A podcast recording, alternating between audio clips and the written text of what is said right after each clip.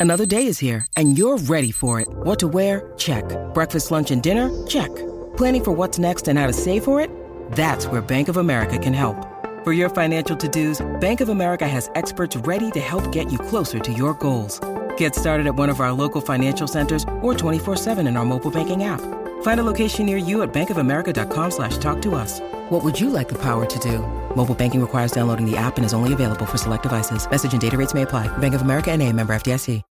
When you need mealtime inspiration, it's worth shopping Kroger, where you'll find over 30,000 mouthwatering choices that excite your inner foodie. And no matter what tasty choice you make, you'll enjoy our everyday low prices, plus extra ways to save, like digital coupons worth over $600 each week. You can also save up to $1 off per gallon at the pump with fuel points. More savings and more inspiring flavors make shopping Kroger worth it every time. Kroger, fresh for everyone. Fuel restrictions apply.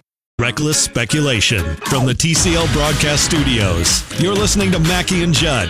TCL, America's fastest growing TV brand. Now launching. Ignition sequence start. Mackey and Judd. We'll see you. Touchdown! Did it! Andrew Brunette! Liftoff. We get things rolling with the opening bell. Want to ring the bell? The ball into left center field, a base hit. Buxton will round first, flying towards second base, and he is saved. Unbelievable. How did he make that into a double? And what a slide toward the infield slide side to get that hand on the bag. It's it's unbelievable. You know the the bond that even though we just got these guys this coming up year through off-season trades and things like that, you know the bond that we have together and have created. It, it seems like we've been together the last three, four years. You know, so it's it's one of those things that if you got a bond like that and, and everybody treat each other like a family, uh, it's it's nothing that you feel like we can't do. It's nothing that we can't accomplish. So you know, we just got to go out there, keep playing baseball, keep playing hard, and and uh, everything got to take care of itself on the field. That is Byron Buxton. A Byron Buxton highlight, a Byron Buxton soundbite, and, and Brian Murphy from the Pioneer Press and Manny Hill. Does that not sound like a pleasant young man? On Yeah. his great manners, Talking family. never never gets upset about it. You can't you can push him and push him and push him and He's from Georgia. He's got that southern charm. Exactly. Very positive. He's optimistic about you know what's ahead for the team. And Now at times, Everybody's bonding together. Yeah, no, at times I would like to see him get a little bit more upset. For instance, during the course of a season when he hits, let me put my glasses on, 156. It's that hard to find the numbers. They're so low. yeah, they are. Exactly right. Or I'm just old. But anyway. way below the Mason Dixon line. But anyway, this young man's about to turn 25 next week, and and you know what? He is mild mannered. He is polite. He is all those things, unless you don't call him up on September 1st. This is Byron Buxton yesterday, and just for proper context, it's during an appearance at the Children's Hospital, correct? Gillette Children's Hospital in St. Paul. Okay. With Joe Mauer and Justin Morneau. So this is a time, if there's any time, if there's any time to ring in the holiday season and for mild mannered Byron Buxton to appear, it would have been yesterday. Doing it all for the kids. Or was he? It's, it's business. They did what they did. I do what I do. At the end of the day, I'm still going to keep playing hard. Still want to play in Minnesota. Still want to play beside my teammates. That's all that matters. Were you um, Pissed? Yes. okay? yes, I ain't sugarcoating nothing. Simple as that. yeah. Surprised? Shocked? Was I? Yes. Yeah, you had. I had was. you had no inkling that None. That's interesting, and so is this. Do you feel like you're? I mean, you're past auditioning for this team, right? You, you don't have to go to spring training or a job, do you? Apparently so. That's how I look at it. I ain't finished the year here. And then on the front office and the relationship that Byron has with them. you expected to be back here in September. did. How did they tell you? Uh, kind of didn't go over well, so I really not say anything about it because we didn't pass the page. You know, it's, Oh, but wait. it's more about us getting back together, getting this season going. You know, I'm pretty pumped, ready to get the season going, ready to get meet meet the coaches. You know, we got a whole new coaching staff, so just kind of me personally, I stayed in my own lane, worried about myself and focused on my off season, and you know, whenever spring training comes, I'm ready to go, do what I need to do. They the Twins feel like they have like you say, have kind of smoothed things over, have gotten you back on the same page? I wouldn't say we on the same page, but I ain't gonna cause hectic between us because I want to be here. Mm-hmm. Cause That's why- hectic? That's why I started my Hectic. career. That's why I want to finish my career. It's where my teammates, my brothers are. So, I mean, kind of is what it is. I like this Byron Buxton. Bring it on. Yeah, yeah, especially if he's hitting 180 again. Was I pissed? Yeah. Were you? He got. It, it wasn't even. It was just set up on a tee for him. He probably hit that harder than he hits the tee. exactly. Were you pissed? Yes, I was pissed.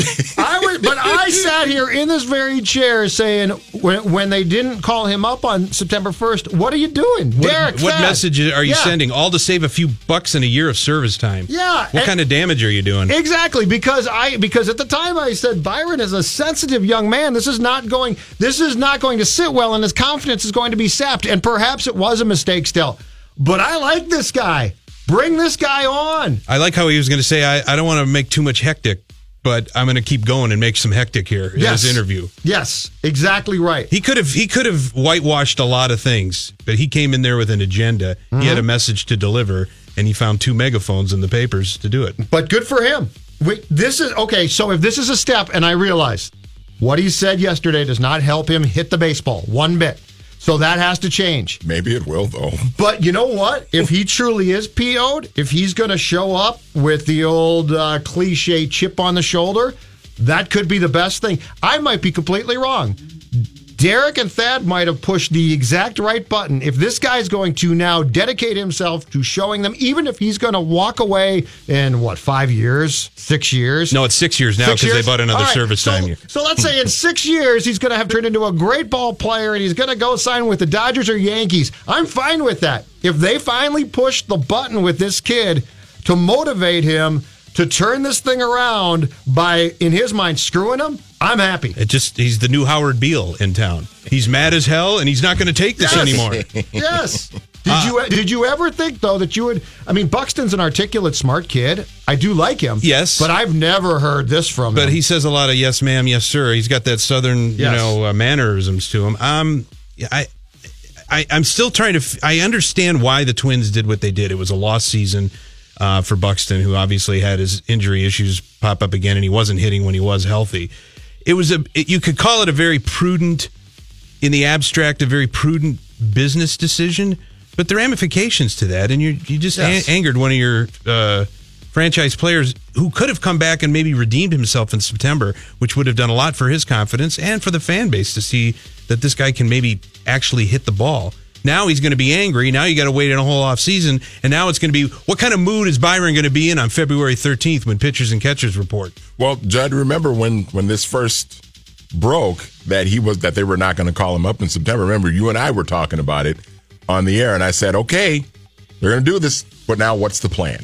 right. If if he's if he's going to be pissed about this, which he clearly stated in that soundbite that he was, Yep. what's what's what's going to be now if you're Falvey and Levine? Now now what are you going to do? How are you going to get that?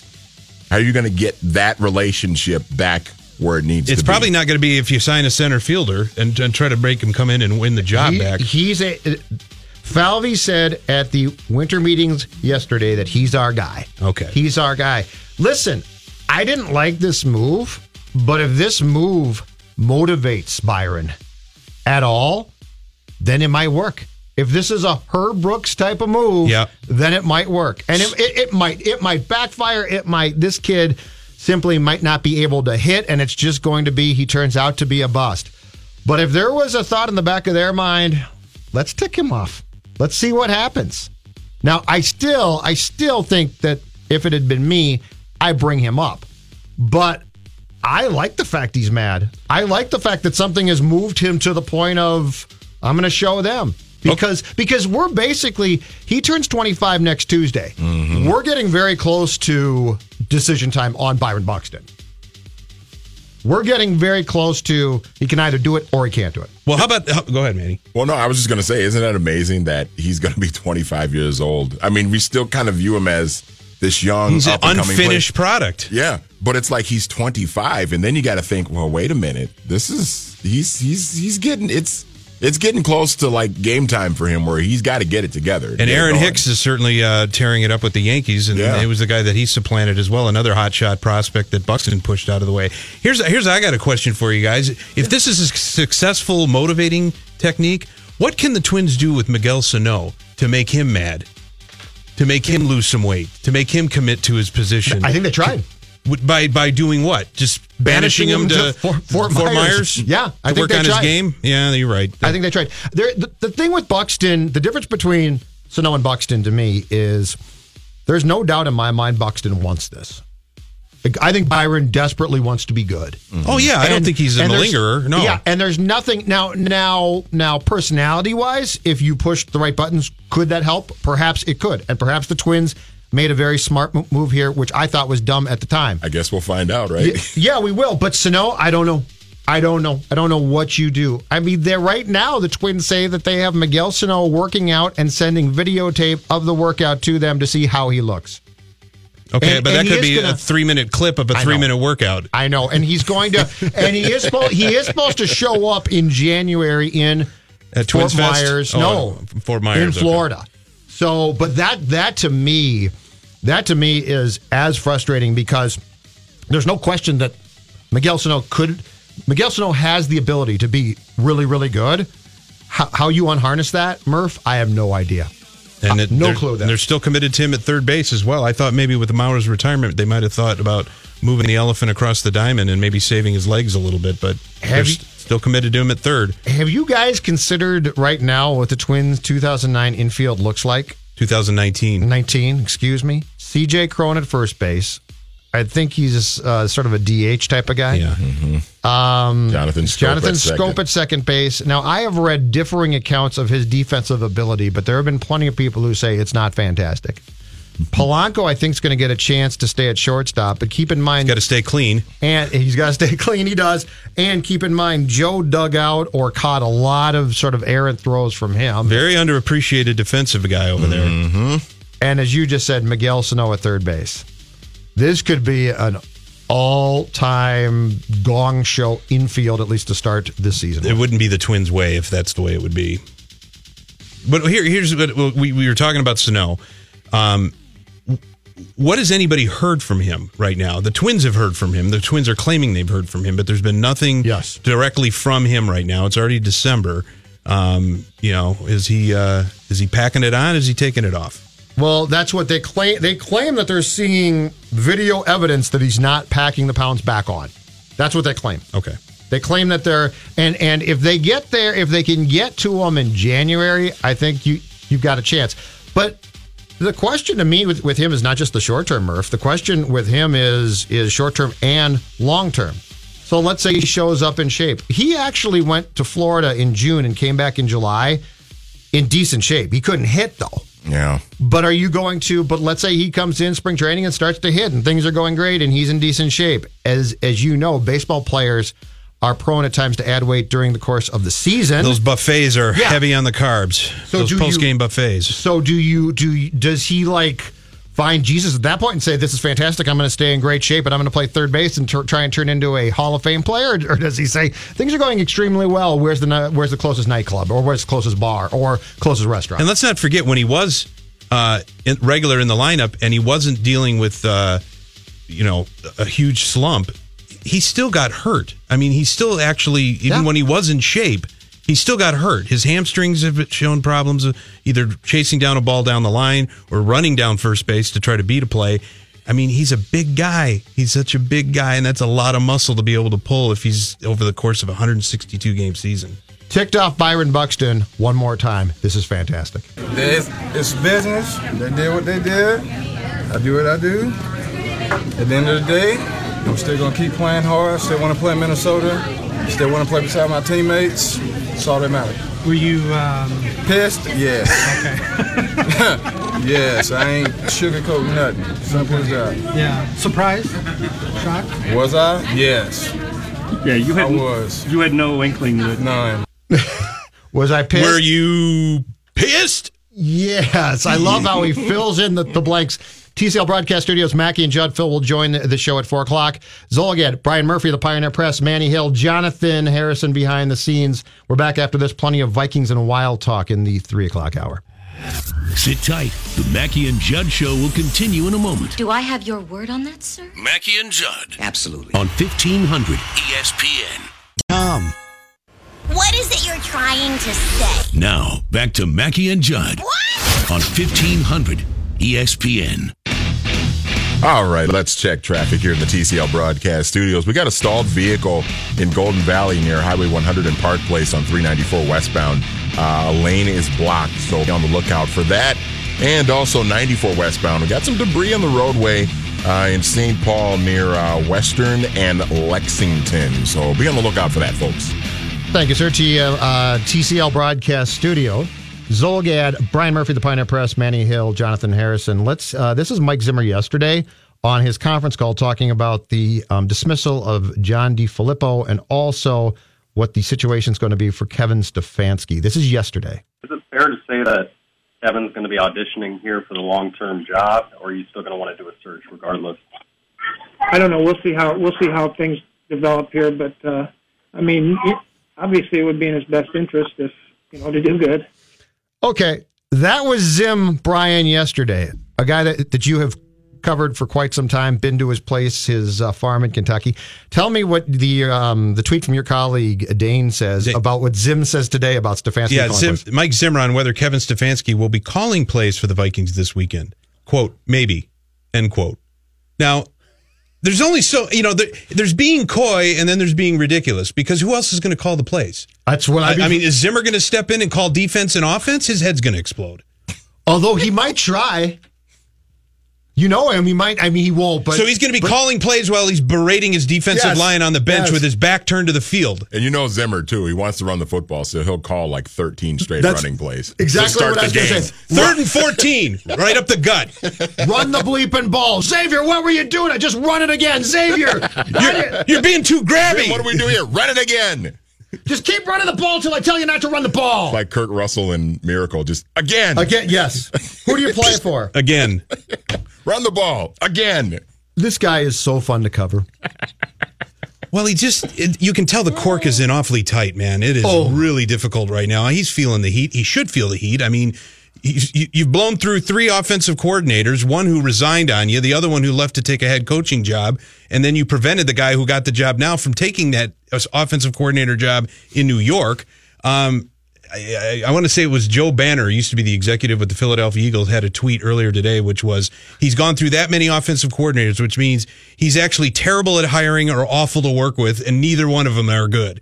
Um, that does speak a lot. Oh, yeah. And I've told you this before. It's my contention that Mike Zimmer absolutely adores coaching defense. Yes. It's just his life. And you know what? He's really good at that. He's really, he can take Holton Hill, a- an undrafted rookie, and plug him in a cornerback, and he's pretty good.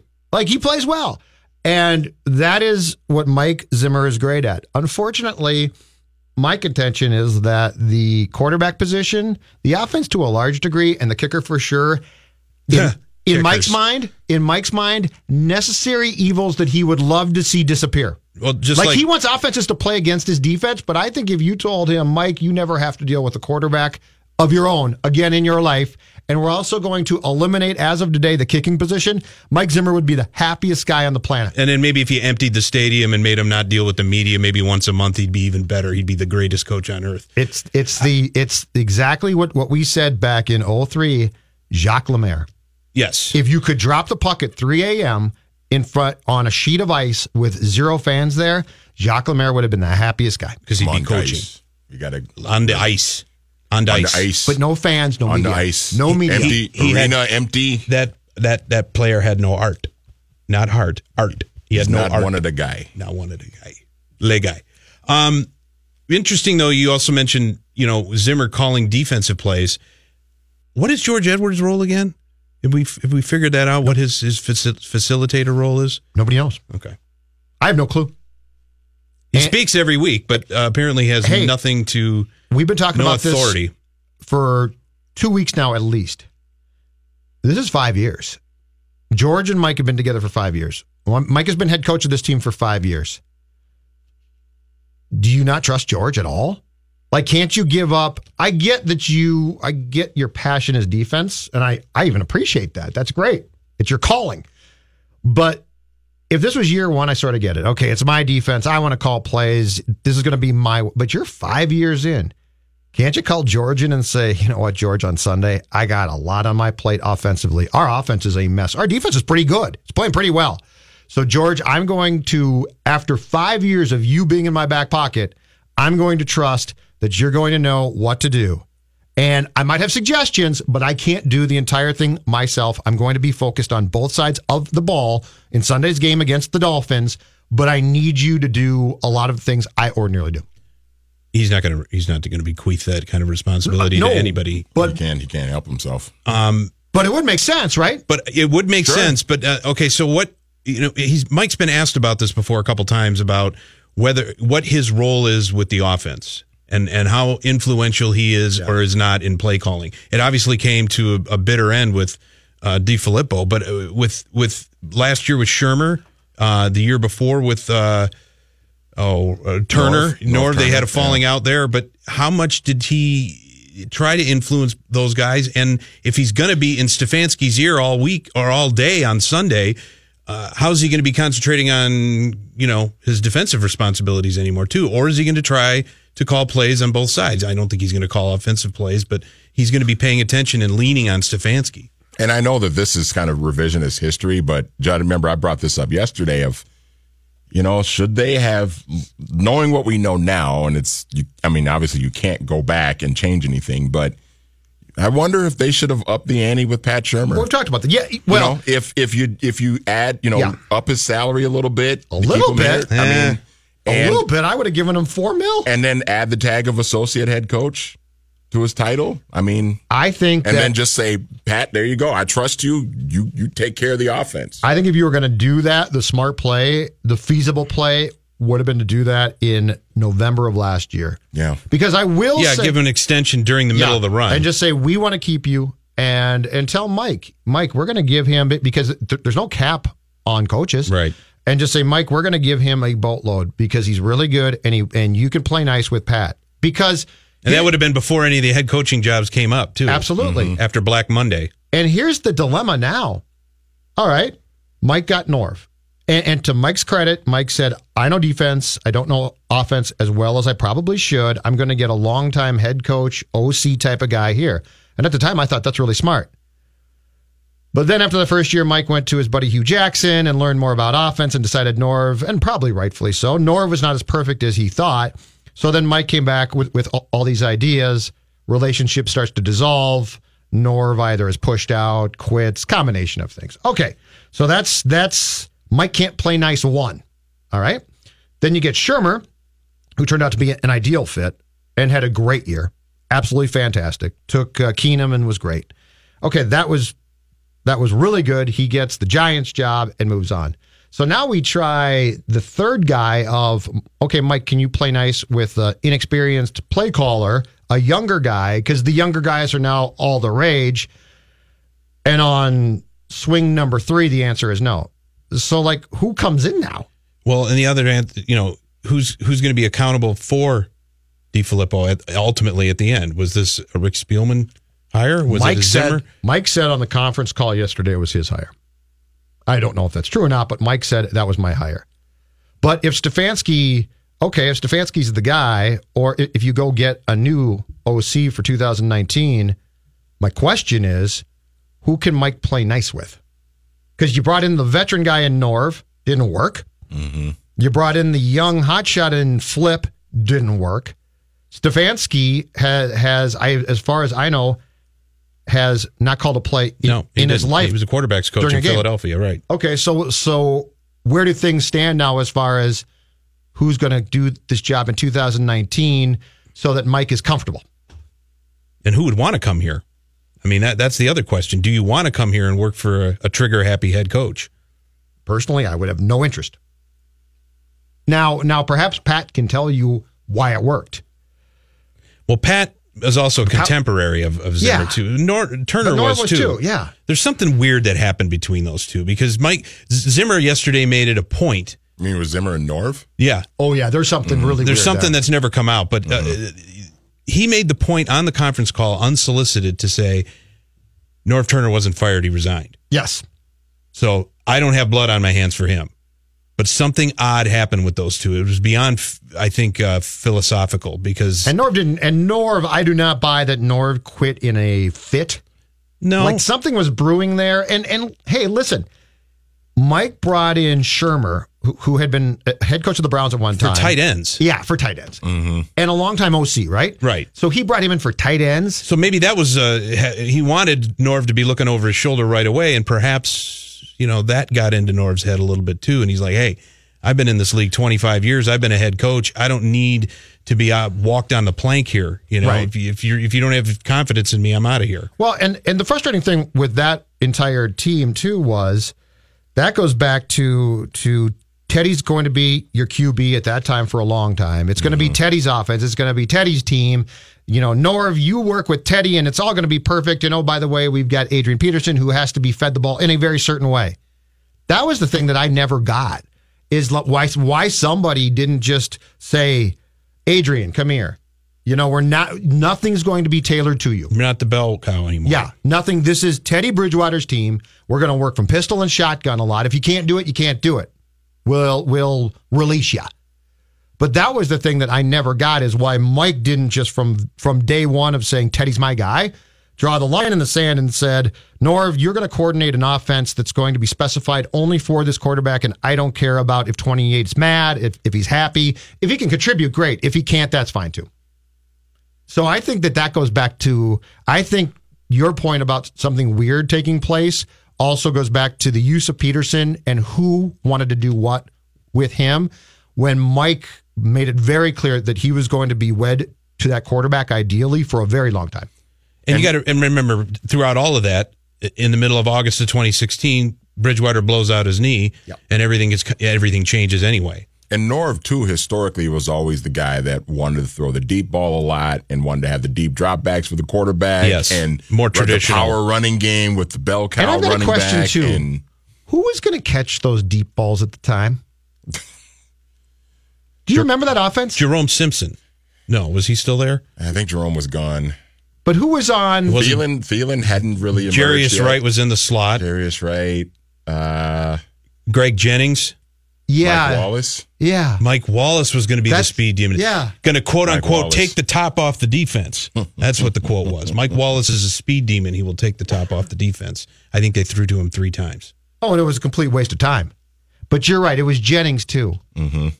But I guess I always found it very odd that they thought that they had an offense that if they had tailored it around Teddy more, actually could have been pretty good and productive. And instead, and, and I don't know who was responsible for what, but instead it was sort of this chaos of, well, this is what Norv likes to do.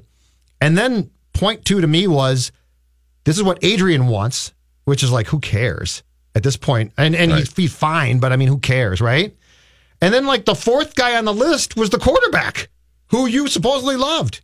And then coming in was Bradford, Yeah, throwing a wrench into all of that because what Throwing- kind of quarterback was he going to be? throwing checkdowns. All right, let's take a break. Let's come back and uh, we're going to talk about this team. Has it along the boards to Spurgeon. Into the corner, Coyle. Coyle tried to center for Niederreiter. He was tied up. Brodina drive. He scores! Because I'll tell you right now, Seven times. they're back. They're back, and there's no question about it.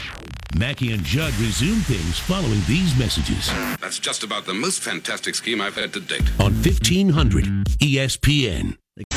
Live from the TCL broadcast studios, Mackey and Judd are back Okay, then. on E 1500 ESPN.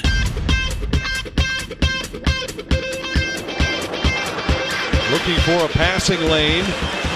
Now it goes all the way across. Dumba scores! Canadiens on the power play near the bottom of the league, 29th. And here's a chance shorthanded for Minnesota. Coyle moving in, cuts to the slot. He scores! They got a break there off the post. Granlund for Staal, Kick save to I can go all Andrew day. He scores! Spurgeon with 10 in the period. That's five. Brodin. Hmm. Now to Niederreiter, just off This the bench. five, a shot. according to mine. Zucker on the rebound. Spurgeon score! Out to the line for Suter. Gives Dumba to again. Granlund. Granlund works down low, across Dumba, moving in, he scores! And now Ryan Suter to Spurgeon. I love stick work. Long lead pass, sends Parise in alone. Parise scores! But you know what? I, I think they, they they all really like him and they, they care about him and they know he's gone through a little bit of a rough stretch here, and, and so they knew he played well and uh, they wanted to reward him, and I thought it was uh, I thought it was the right thing to do. All right, Murph. That was about Devan Dubnyk, by the way. That was indeed Bruce on Doobie. Uh, you you've now covered this team. Been back on the beat for is it three weeks? Now? yeah, about three weeks. three weeks.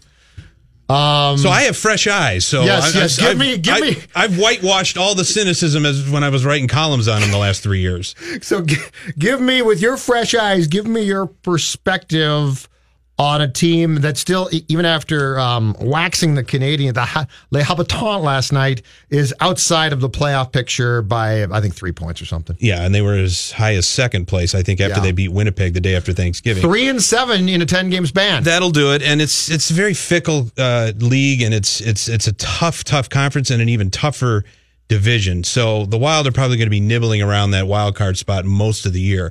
The one thing that's been remarkable up until Koivu the other night is how healthy they had been, because obviously in years past, certainly last year, um, they had several players out, Niederreiter being one of them. I think Zucker was out for a while.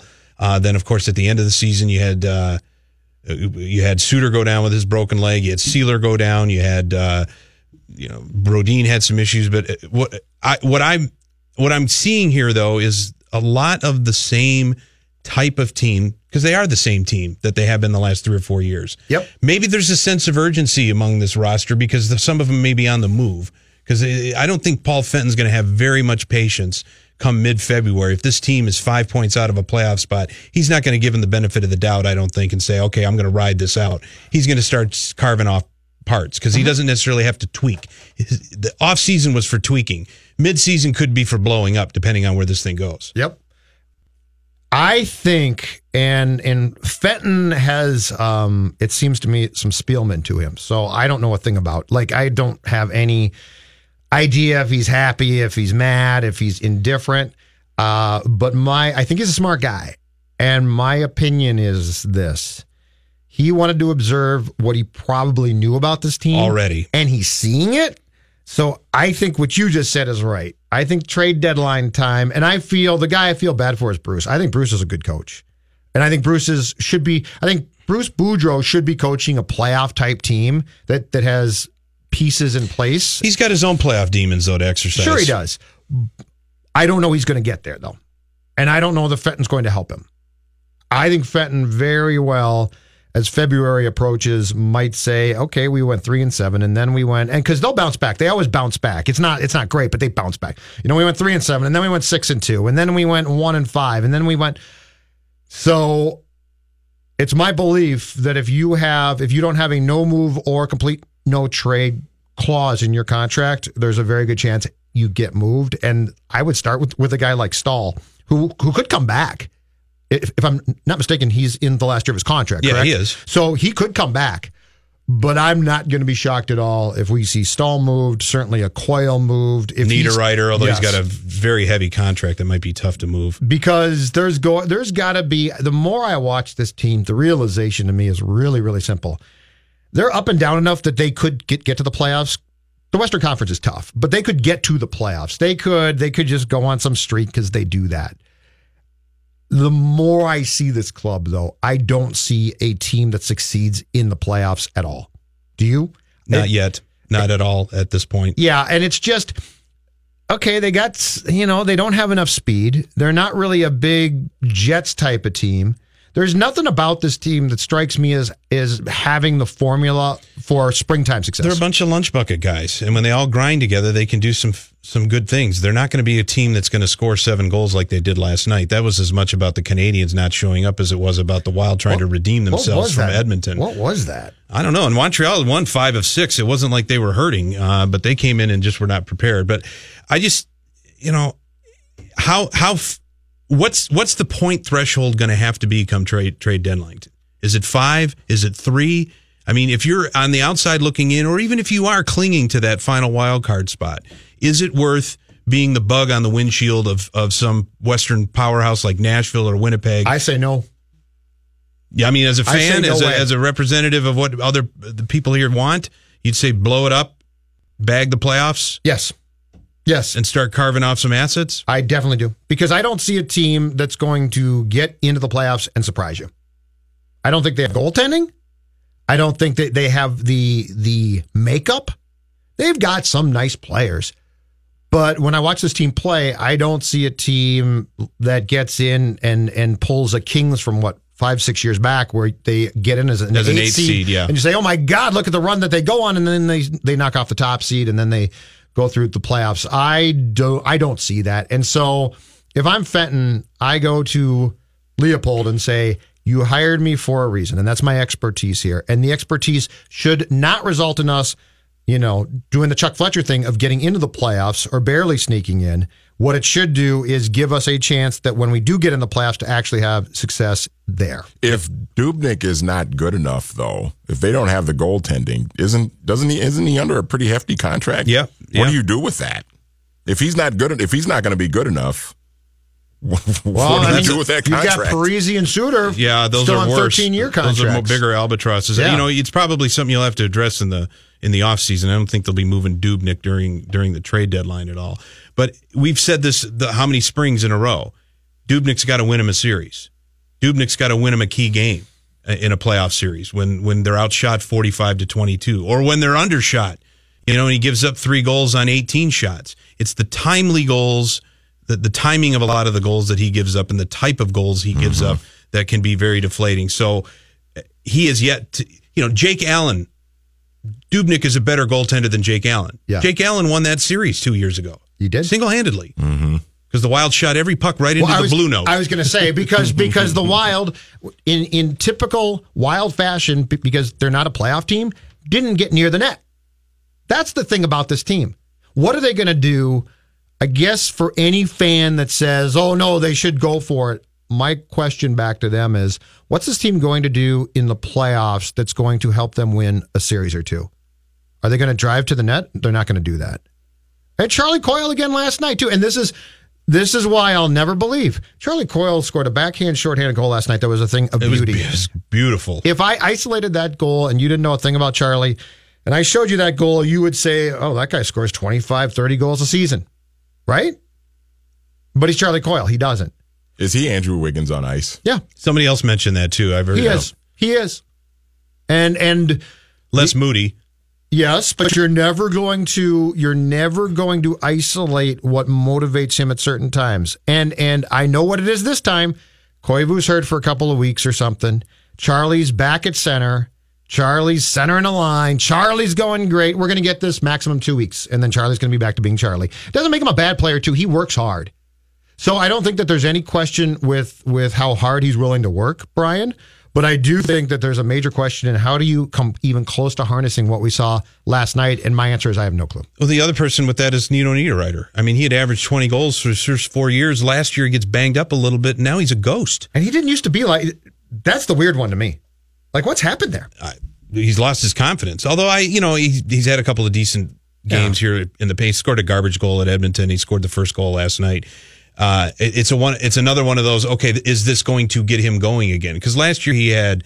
Uh, I, I want to say he had a, a knee and a, and a he had two different leg problems. I think he had a high ankle sprain. Well, he got hurt in Chicago in like game three Yes. of the regular season, is which is the same game that I think Coyle broke his leg in. Yes. So Okay. Coyle was out too, and then I, I want to say he came back maybe you know December or so. And then he had another leg injury as well. I, he only ended up with like four goals last year, so this was going to be the bounce back season. Well, he went the first 14 games without a single goal, and he only had three goals going into last night's game in 29 games. Mm-hmm. But he went to the net. He was he you know when they shuffled the lines and they put Coyle in Koivu's spot and Parise on the left side, Niederreiter on the right. It was the best line on the on the ice all night, and it started right from the get go. They were fantastic, and Coyle was fantastic. Coyle was Coyle, I you know Boudreau's admitted this. He's he's it's a tough call with him whether he wants to play him at center or play him on the wing. I mean, they've got two bona fide centers in Koivu and Staal. Um, so on those top two lines, where are you going to put Coyle? You know, I mean, you're going to have to bump. You're not going to bump one of those two off of that. But when he is playing center, he's more involved. He's skating more. Um, he's more committed. He's more go- driving the net. So you know, do you put him on the third line at center? Then you lose his ice time. And Ek looks like a lost cause right now. Yeah, I don't know what's that. What that's about. He was supposed to have some skills, but I see that probably once every ten games or something. He pops up. He'll make a couple nice plays. But last night he gets knocked around pretty good too. I didn't know. Yeah, I, I was going to say the only time that I noticed Ek on the ice last night was, was when he took a hit got into the hit. boards. Yes, that's it. on a rush. Does Brett Favre want to coach in the National Football League? Ah, we've got some sound from the gunslinger. Don't go anywhere. More Mackey and Judd coming up next No, it's just what they'll be expecting us to do. on 1500 ESPN. Now, back to Mackey and Judd, Hello, boys. live from the TCL broadcast studios. So, what do you think? it's pretty cool, I guess. On E 1500 ESPN. All right, I got some traffic to tell you about now here as we're 10 minutes in front of 4 o'clock. 694, got a crash near Oakdale uh, between 10th Street North and uh, 494 and uh, 94, that sort of area there in Oakdale, causing a six minute delay uh, eastbound. So be on the lookout for that, folks. Just six minutes? That doesn't sound that bad on rush hour. No, yeah, it's all right. It's going to get worse though. Yeah, Oh, that's true. It's and there four will o'clock. be, I will bet you twenty dollars right now that we have a crash outside Murph, the Lowry Hill Tunnel by four fifteen. Sounds pretty standard. Somebody going too fast. I was very careful last night, Manny. I drove very, Very careful? carefully. There you I, go. I cornered that ad at probably fifty-five or so. Okay. Not too fast. All right. Not too fast. Being safe. All right. As you guys know, there's nothing like Brett Favre sound, right? Never gets old. It's just so great. Uh, it, TMZ caught up with Brett Favre, and it sounds like with uh, Mike McCarthy being fired in Green Bay, that they decided to ask Brett about coaching. And of course, most guys would be like, "Oh no, I'm not going to coach. He's not going to coach." See you later." Right? But but who cares? Because it's Brett Favre sound. Yeah, you know, uh, yeah, I could. Now, will I do it? I, who knows? Who knows? Uh, I, I've learned to never say never. Um, I, I had a, a, a great time uh, coaching two years of high school football. Now, that's a far cry from from you know the professional uh, aspect of it, but it was fun. It was rewarding, uh, and it you know it was challenging. And I do feel like that I have a lot to to offer the you know the next level and the next level after that. But there's an aspect of time that I'm not willing to give up at this point. Um, and, you know, as a, as a college and pro coach, there's there's very little time devoted to anything other than football. And right now, I'm not willing to give up that time. What happened? Did TMZ catch him in the John? I don't know. Can you play the beginning of that? Of course more I time, can, because I was going to do that. Because this is, in fact, you know what? This has to stay on the button bar. Yes. Because this is just quintessential Yes. Favre. Okay, hold on. Yeah, you know, uh, yeah, I could. Now, will I do it? I, who knows? Oh, I, I Is this love- 2010 That is again? most- that is the most Brett Favre. It is August of twenty ever. August of 2010 again. Oh my gosh. it's just so yeah, you're you're right. Did I want to come back? Uh, Mm, maybe. Who knows? Maybe. And I've learned to say not But- say never. But how great is he in just in the sense that he's not going to coach in the National Football League or D1. I mean, he, might be a position coach at some point doing something, but a real coach? No way. No, after he made 20 million dollars in his last season, why is he going to spend 16 hours a day grinding film? Is there For- is there anybody too that's better at talking in circles and keeping himself going? By the time he's done, he's talking about I was a high school coach, and I really enjoyed that. Well, every time he would come to the podium on Wednesday, you know, Tom West would bring him in. He just got off the bike and he'd had, you know, that towel around his neck and he was glistening sweat. And it was like 15 minutes of group therapy. I, mean, it was, he took out so much guardrail, you know, in all of his conversations. You'd ask him about some about play action. And the next thing you know, he's talking about his tractor down in uh, Hattiesburg. And, and I'm glad you guys did this because it just leads me to my favorite, uh, my most favorite Brad Childress soundbite ever. That's Brett, though. He talks all the way around the, the block on most subjects. I've talked to him before about deer hunting, which I don't know anything about, and, you know, hunting with a, a, a rifle, then a bow, and then before you know it, um, deer meat, and then by the end of the conversation, he's a vegan. You know, I mean, I mean, I mean that's Brett. Is that not That is absolutely true? I, you know, I, I got to admit, he was in over his head, but I missed Childress a little bit Oh, because he was was- smart and he could he could be, he, you know, he was not exactly what he came off on the podium as. No. he was a much more laid back guy, and he never, of course, showed any of that publicly. We'll get a good look at him in 2019 when he's I- the head coach that. of the Atlanta team I in the uh. Alliance of American My- Football. My favorite. Is there a franchise here? no. Oh, unfortunately not. It'd be so great. There's one in San Diego. There's one in Atlanta. There's one in Birmingham. yeah.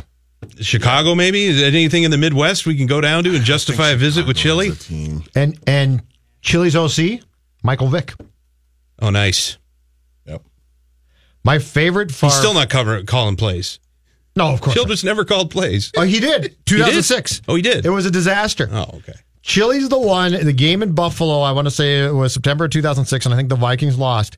Chili's the one that called the play that that there was like I don't know 10 seconds left, so it was going to be the last play, last play for sure. And the Vikings were actually moving, and he called a play to the middle of the field, and they all said you can't do that. The clock's going to run out. It has to go to the sidelines. Brad's like, no, no, no. We're calling to the middle of the field. Sure enough, I think Marcus Robinson caught the ball, got down to about the five yard line, got tackled. Um, uh, um, or uh, Now, my favorite Favre press conference thing of all time was not here. It was Green Bay. Because every Wednesday before he met with the assembled media in Wisconsin, he would take the USA Today crossword puzzle into the John and do the crossword puzzle. And he was always late. He Taking- was always late. Taking care of business. Yeah, he would take care of business, but he would do it. He was never on time because it. And think about okay, just think about one and it's. USA Today. It's a it's a Mick crossword puzzle. It's not it's not real. Brett. But this is Brett. Mick News. I, don't want you to think about him taking care of business, but just think about the act of Brett going in and doing a crossword puzzle before he met with us. That's how he thought of you. I'm going to come in with my A hundred after percent. my aftershock stank. That's a hundred percent correct. That's how. It's exactly how he thought. How'd you know he was taking the USA Today in there? Did he grab it off the table or something? I was told the- story. Oh, okay. I was told the story that it was always the USA Today. Which Never he- the New York Times. I don't see him doing the New No. York Times crossword puzzle. No, he would pick up the USA Today off the table in in the locker room, go into the John, do the crossword puzzle, and after he was done with that, and as you said, he could do it because it, it was not that hard. He would come out and meet with us.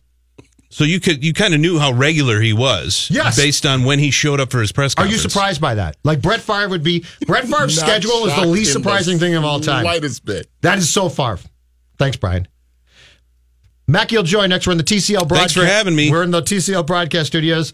That was Brian Murphy of the Pioneer Press. Check out his work. He's doing a great job covering the wild again. Manny Hill, Jonathan Harrison, Judd. We're back after this. Don't go anywhere. More Mackey and Judd coming up next Oakley dokley. on E 1500 ESPN.